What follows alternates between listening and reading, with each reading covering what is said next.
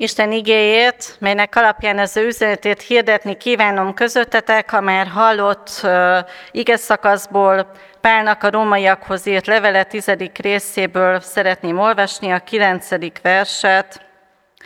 Ha tehát száddal Úrnak vallod Jézust, és szíveddel hiszed, hogy Isten feltámasztotta őt a halálból, akkor üdvözülsz. Foglaljon helyet a gyülekezet, eddig Istennek írott igéje.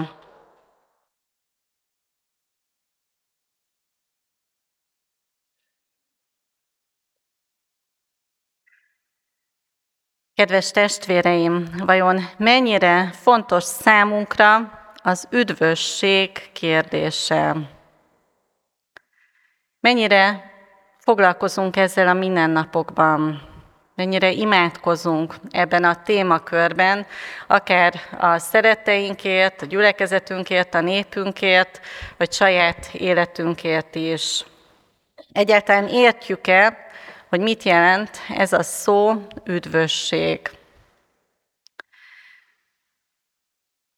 Azt hiszem, hogy most ezen a héten több szempontból is fontossá válhat a számunkra, ugyanis egyrészt ünnepeljük a reformációt, a reformáció korának a nagy kérdése, az üdvösség kérdése volt, hogy mi történik velünk a halálunk után, és mi történik a mi szeretteinkkel az ő haláluk után.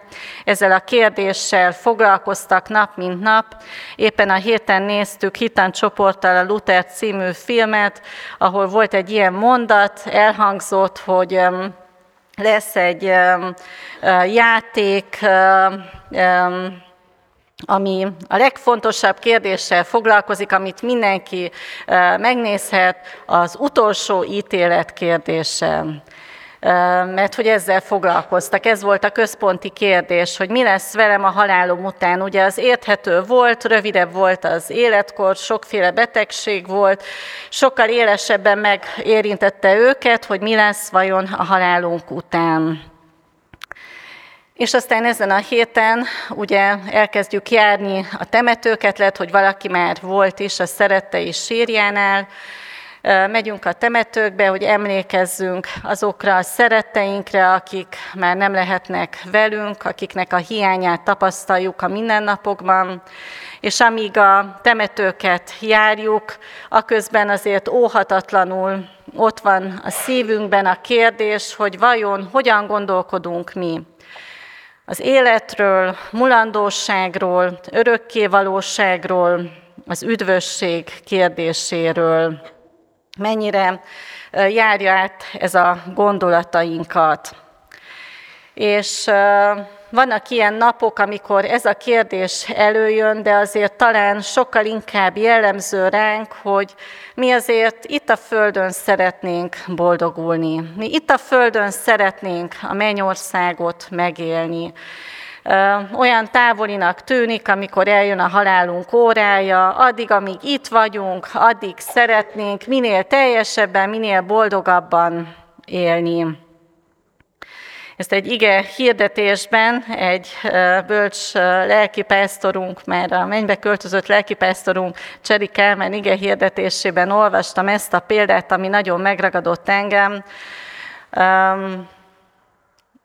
hogy azt írta, hogy gyerekkorában volt egy kis barátja, akinek volt egy olyan kis fa autója, aminek volt egy zsinórja, és lehetett húzogatni, és minden gyerek olyat akart. És volt egy osztálytársa, aki annyira szeretett volna egy olyan kis autót, hogy újra és újra ezt mondta a szüleinek, hogy neki ettől függ a boldogsága, hogy megkapja ezt a kis fa autót, ami gurul, amit húzogathat nagy boldogan, és senkinek oda se adja a zsinórját, csak ő, ez teszi őt boldogá. És a szülei nem hallgatták meg ezt a kérését, vagy nem tudták megvalósítani az ő álmát, és eljött egy rokon hozzájuk, és ő mondta, hogy neki van egy olyan, amibe bele is ülhet, és aminek még van, aminek még van egy piros dudája is, és, és gurulhat vele úgy, hogy benne ül. És ez a gyermek Ezt nem akarta azt, hanem csak mondta, hogy de nem, nem, nekem olyan kell, mint a Pistié. És hiába mondta neki az egész család, hogy te figyelj, hát egy sokkal csodálatosabbat fogsz kapni, ami sokkal nagyobb, sokkal több örömöd lesz benne. És ő csak ezt mondta, hogy, hogy nekem olyan kell, mint a Pistié. És csak azzal tudták megnyugtatni a gyermeket, hogy azt mondták neki, hogy ez olyan, mint a Pistié, csak még sokkal jobb. És igazából mi a különbség aközött, amiben mi élünk, hogy itt a Földön szeretnénk a mi kis autóinkkal, meg lehetne sorolni, hogy mi mindennel az életünkben, meglelni a boldogságunkat, az üdvösségünket, az életünk teljességét, és talán úgy érezzük, hogy csak akkor, hogyha a családomban ilyen boldogság lesz, csak akkor, hogyha anyagilag rendeződnek a dolgaink, csak akkor, hogyha meggyógyulunk ebből a betegségből, csak akkor, hogyha megmenekül ettől a szörnyű bajtól az, akit szeretik, szeretek, csak akkor leszek boldog, ha megtalálom életem szerelmét, és lehetne sorolni, hogy mi mindenben találjuk, vagy keressük úgymond az üdvösségünket, és közben Isten elkészítette számunkra az üdvösséget, egy olyan üdvösséget, ami még sokkal több hasonló, mert abban is van boldogság, reménység, megelégedettség, csodák, csak még sokkal jobb. Amit szem nem látott, fül nem hallott, amit ember szíve el sem gondolt, azt készítette el Isten az őt szeretőknek. És ott van a másik oldalon, hogy mi nagyon sokszor még mindig azt tartjuk, amit, bocsánat, hogyha én már sokszor idéztem, de szerintem ezek a sorok nagyon megfogalmazzák a mi érzésünket az üdvösséggel, a földi élettel, az örökkévalósággal kapcsolatban. Kosztolányi Dezsőnek a Boldog Szomorú Dal című versében olvashatjuk: nincs meg a kincs, amire vágytam, a kincs, amiért porig égtem. Itthon vagyok, itt a világban, s már nem vagyok otthon az égben. Azt hiszem, hogy talán a reformáció óta eltelt évszázadok leginkább azt jelentik számunkra sokszor, hogy itthon vagyunk ebben a világban, hogy itt legyünk még jobban itthon, és nem vagyunk otthon az égben. Nincs az a vágy, az a, az a szeretet, az a lelkesedés Isten felé, nincs az a gondolat az üdvösségünk felé, ami megvolt évszázadokkal ezelőtt, viszont mivel itt vagyunk mégiscsak a templomban, és itt volt korábbi istentiszteleten is egy tele templomnyi nép itt Budafokon, a templomban. Azért ez csak arról szól, hogy itt vagyunk, hogy vágyunk erre a kincsre, vágyunk erre az üdvösségre, vágyunk arra, hogy megéljük azt, hogy mit is jelent ez a szó, és mit jelent ez a szó. Nem csak az örök életet jelenti, nem csak azt, hogy a halálunk után mi vár ránk, hanem az üdvösség az eredetileg a szabadítást jelenti. Azt a szabadítást, amit Jézus Krisztus hozott el a számunkra. És ez a szabadítás nem csak később válik valóra, amikor kilépünk ennek a világnak a kapuján, és az örökkévalóság kapujában állunk, hanem már most is fontos. Sőt, igazából azért is fontos, mert hogy az a cél, hogy eljussunk oda, hogy érzem, hogy az örök élet már e földön az enyém lett. A római levél tizedik fejezetében, amit most hallhattunk, hát nagyon fájdalmas mondatokkal kezdi Pál apostol, mert ott van a szívében a nagy-nagy szomorúság, hogy az ő népe, Izrael népe, megismerhetni azt az üdvösséget, azt a kincset, amit Isten ad a számára, és ők nem ismerték ezt fel. Ők nem hiszik el, hogy ajándékképpen Jézus Krisztusban kaphatjuk meg az üdvösséget. És azért érti meg őket nagyon az apostol, ahogyan hallhattuk az igében, mert hogy ő is ezt élte át, ő megérti, milyen az, amikor az ember szívében van vágy az Isten iránt, de ugyanakkor a saját vallásosságával, imádságaival, kegyességével, adakozásával, úgymond tisztelet, tudó vagy istenfélő életével próbál valamilyen módon jó pontokat elérni az Isten előtt, vagy szerezni, hogy a mennybe juthasson.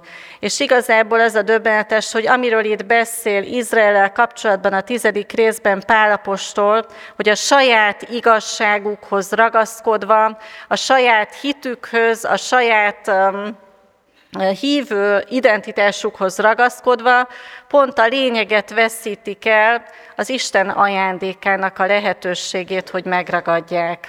És Pál azért annyira szomorú emiatt, mert a saját életének a példáján látja, hogy ő is ezt tette, hogy rajongott az Istenért, hogy, hogy mindent kész volt megtenni azért, hogy a Jézusról szóló üzenetet elhallgattassa, és az ő saját vallása, hitének a lényegét megtartsa a népe körében, és ezért mindent megtett, és tűzön vizen átment, hogy összegyűjtse Jézus követőit, és fogságba vigye őket. És aztán megállította őt az Isten, megszólította őt az Isten, és észrevette, hogy nem az én igazságomon múlik, nem rajtam múlik, nem az én akarásomon múlik, hanem ajándék. Jézus Krisztus igazságát adja nekünk az Isten. Jézus Krisztusban kapunk bűnbocsánatot. Hogy igaz, hogy ott van a törvény, amit tisztelünk, de akármennyire szeretnénk is, nem tudjuk megtartani. Ézsaiás könyvében csodálatosan, döbbenetesen fogalmazza meg a próféta azt, amiről itt Pál apostol is ír a tizedik részben. Mindnyájan olyanok lettünk, mint a tisztátalanok. Minden igazságunk olyan, mint a szennyes ruha. Elhervadunk mindnyájan, mint a falevél, bűneink elsodornak bennünket, mint a szél.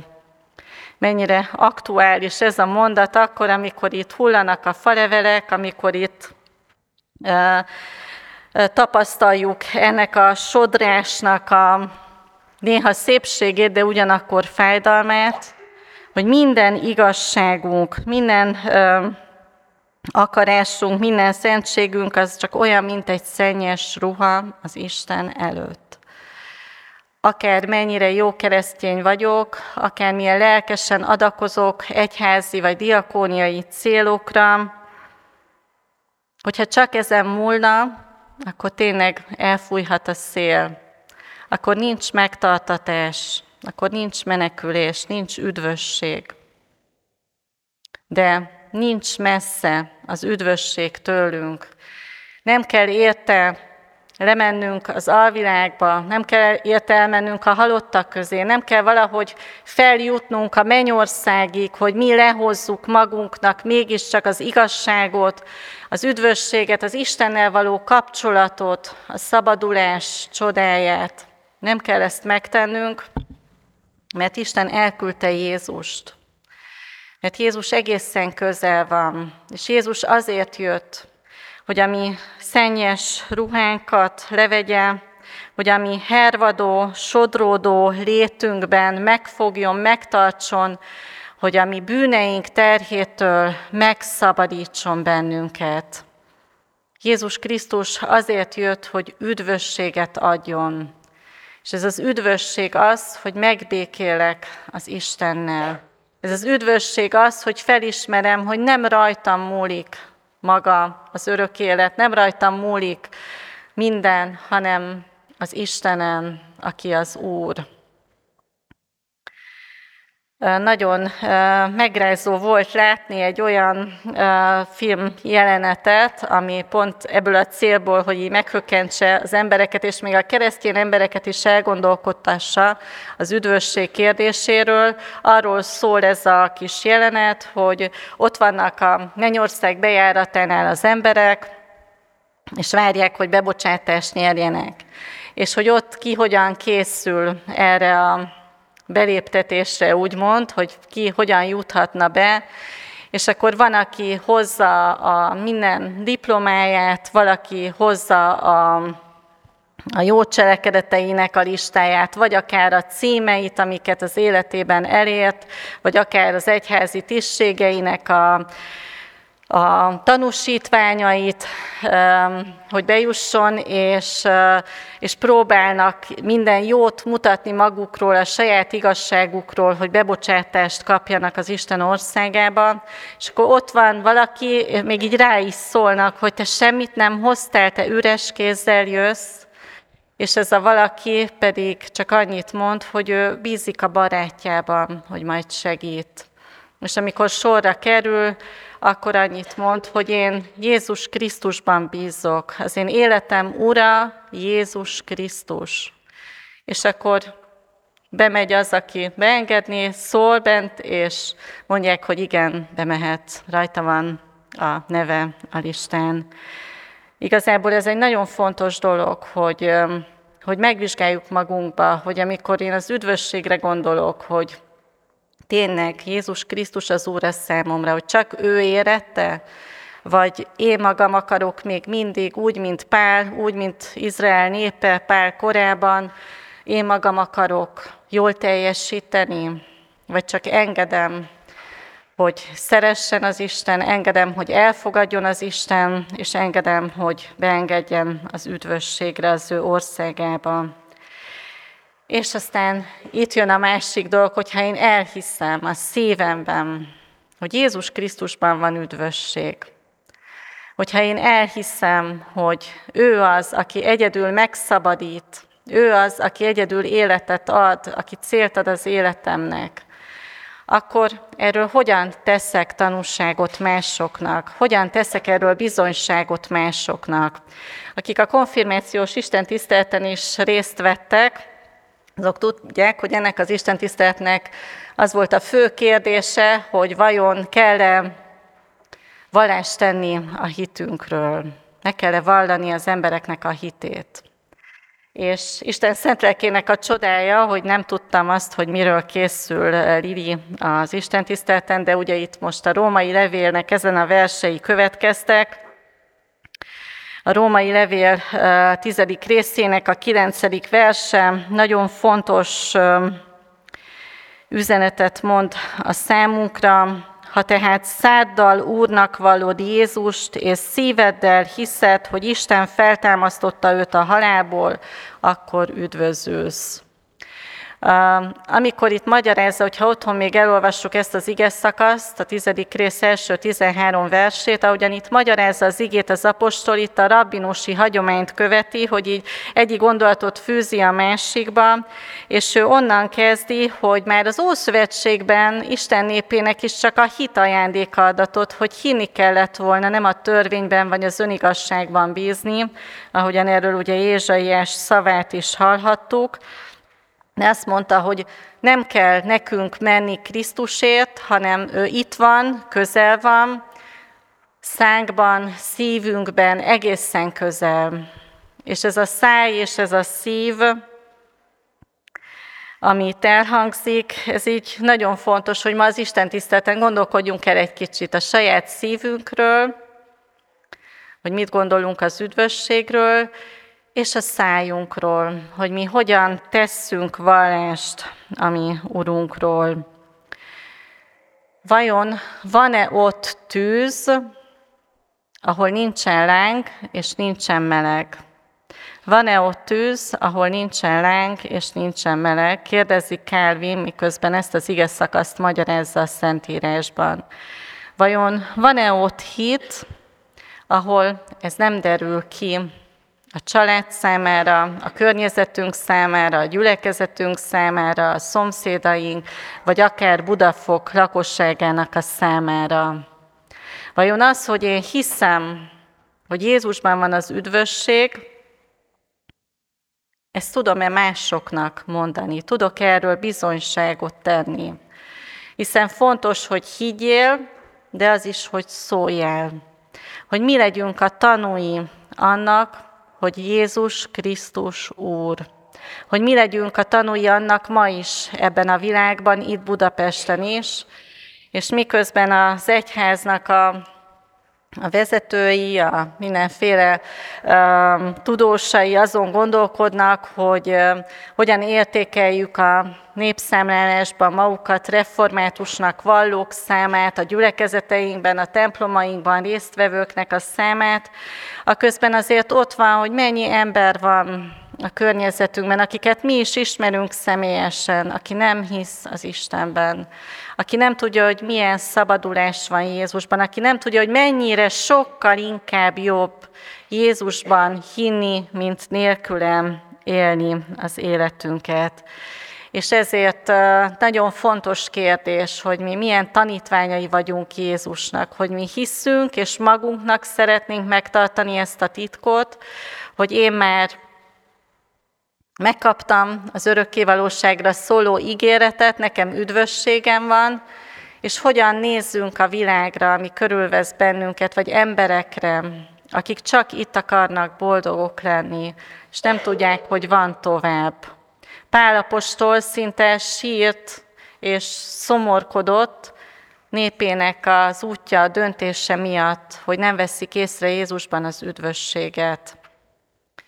És vajon a mi szívünket átjárja ez az aggodalom azokért a szeretteinkért, akik még nem ismerik Jézust, azokért a családtagjainkért, azokért a munkatársainkért, akikkel olyan kedvesen beszélgetünk, és minden jót kívánunk nekik, csak talán a legfontosabbat nem tudjuk átadni, megélni eléjük, hogy mi hiszünk Jézus Krisztusban, hogy ő Úr a számunkra.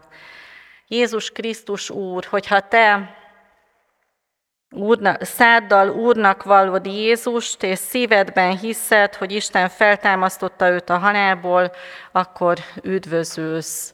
Milyen fontos, hogy mi Úrnak valljuk-e, elhisszük-e, hogy ő az Úr. Annak idején Izrael népe nem mondta ki Isten nevét, hogy nehogy megszegje a harmadik parancsolatot, és helyette azt mondta, hogy Úr. És ezzel, hogy Pál apostol ezt mondta meg az első keresztjének, hogy Jézus Krisztus Úr, ezzel ők kinyilvánították, hogy Jézus maga Isten. A zsidók felé, akik közül nagyon sokan ezen felháborodtak, és istenkáromlásnak gondolták. Abban az időben Rómában és az egész birodalomban az volt a mondat, amit mindenki mondott, hogy Kaiseros Kyrios, a császár, az Úr. És aki nem mondta ki bizonyos helyzetekben, hogy a császár az Úr, azért, mert számára Jézus Krisztus volt az Úr, akkor volt, hogy az oroszlánok elé vetették őket. Mi most itt Magyarországon még úgy élhetünk, hogy nem vetnek az oroszlánok elé, hogyha vallást teszünk a mi Urunkról, és mégis mi tart akkor vissza bennünket? Az, hogy megbántjuk a másikat, az, hogy kinevetnek, hogy kicsúfolnak, vagy az a szeretet győz bennünk, hogy megmenteni azokat, akik a templomon kívül vannak, megmenteni azokat, akik még egy lépést sem tettek ide, imádkozni értük, könyörögni értük, hogy ők is segítségül hívják Istent. A római levélben hangzik, hogy nincs különbség a népek között, nincs különbség a nemek között, nincs különbség a szegénység, gazdagság, társadalmi rétegek között. Jelentéktelenné válik a különbség akkor, hogyha mindannyiunk számára Jézus az Úr. Viszont aközött van különbség, hogy valaki Úrnak vallja Jézust, vagy nem, mert ezen múlik az üdvösségünk. Adja a mindenható Isten, hogy fontos legyen számunkra nem csak a földi boldogulás, hogy mink van, Ez, ennek a kérdése, hanem az üdvösség kérdése is, és nem csak a saját üdvösségünk kérdése, hanem a környezetünkben élő emberek üdvösségének a kérdése is.